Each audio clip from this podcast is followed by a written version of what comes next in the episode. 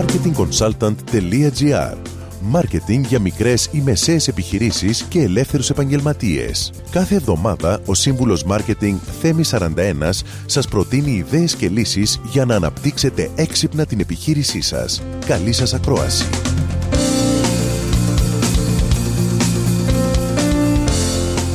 Γεια σας. Η συσκευασία παίζει πολύ σημαντικό ρόλο στην επιτυχία ή στην αποτυχία ενός προϊόντος. Αρχικά, πρέπει να σκεφτείτε τον τρόπο της συσκευασίας που αρχικά είναι να προστατεύσει το προϊόν από πιθανή καταστροφή. Εδώ πρέπει να σκεφτείτε πως δεν αρκεί μόνο η προστασία κατά τη μεταφορά του προϊόντος, αλλά και η προστασία του όταν αυτό βρίσκεται στο ράφι, από τον ήλιο και από τη σκόνη. Ο επόμενος και πολύ σημαντικός παράγοντας που αφορά τη συσκευασία είναι η ελκυστικότητα. Πώς θα τραβήξετε το βλέμμα του πελάτη για να επιλέξει το προϊόν σας; Ο σωστός τρόπος σχεδιασμού της συσκευασίας περιλαμβάνει εκτενείς έρευνες σε σχήματα, χρώματα και χαρακτηριστικά, ώστε να βρεθεί αυτό που προκαλεί θετικά συναισθήματα στο κοινό στόχο σας. Θυμηθείτε πως η συσκευασία λειτουργεί ως σιωπηλός πολιτής και έτσι μπορείτε μόνο μέσω αυτής να προωθήσετε το brand σας και να ενημερώσετε τους αγοραστές για τα ανταγωνιστικά πλεονεκτήματα του προϊόντος σας, από τα συστατικά μέχρι τα ωφέλη κατανάλωσης ή τον τόπο παραγωγής. Ακόμα, η συσκευασία διευκολύνει την απόφαση αγοράς καθώς, αν τα μηνύματα είναι αυτά που θέλει να ακούσει ο πελάτης,